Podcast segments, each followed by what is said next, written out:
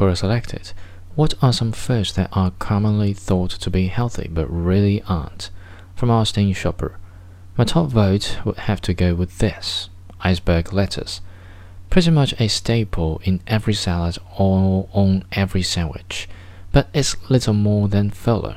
Buying it is pretty much just paying for air. It has a little water, but not more than other leafy greens. It has a little fiber, but not much. Zero grams per serving. So you'd have to eat a lot to get anything. And negligible vitamins and minerals. It doesn't even work as a diet food because other leafy greens have a better nutritional profile. And it tastes so bland that in order to stomach it, most people have to put some sort of dressing on it. When you go to Subway, skip this and get spinach. If you order a salad from a restaurant and it's mostly this, you're getting ripped off. And don't even get me started on salad wedges.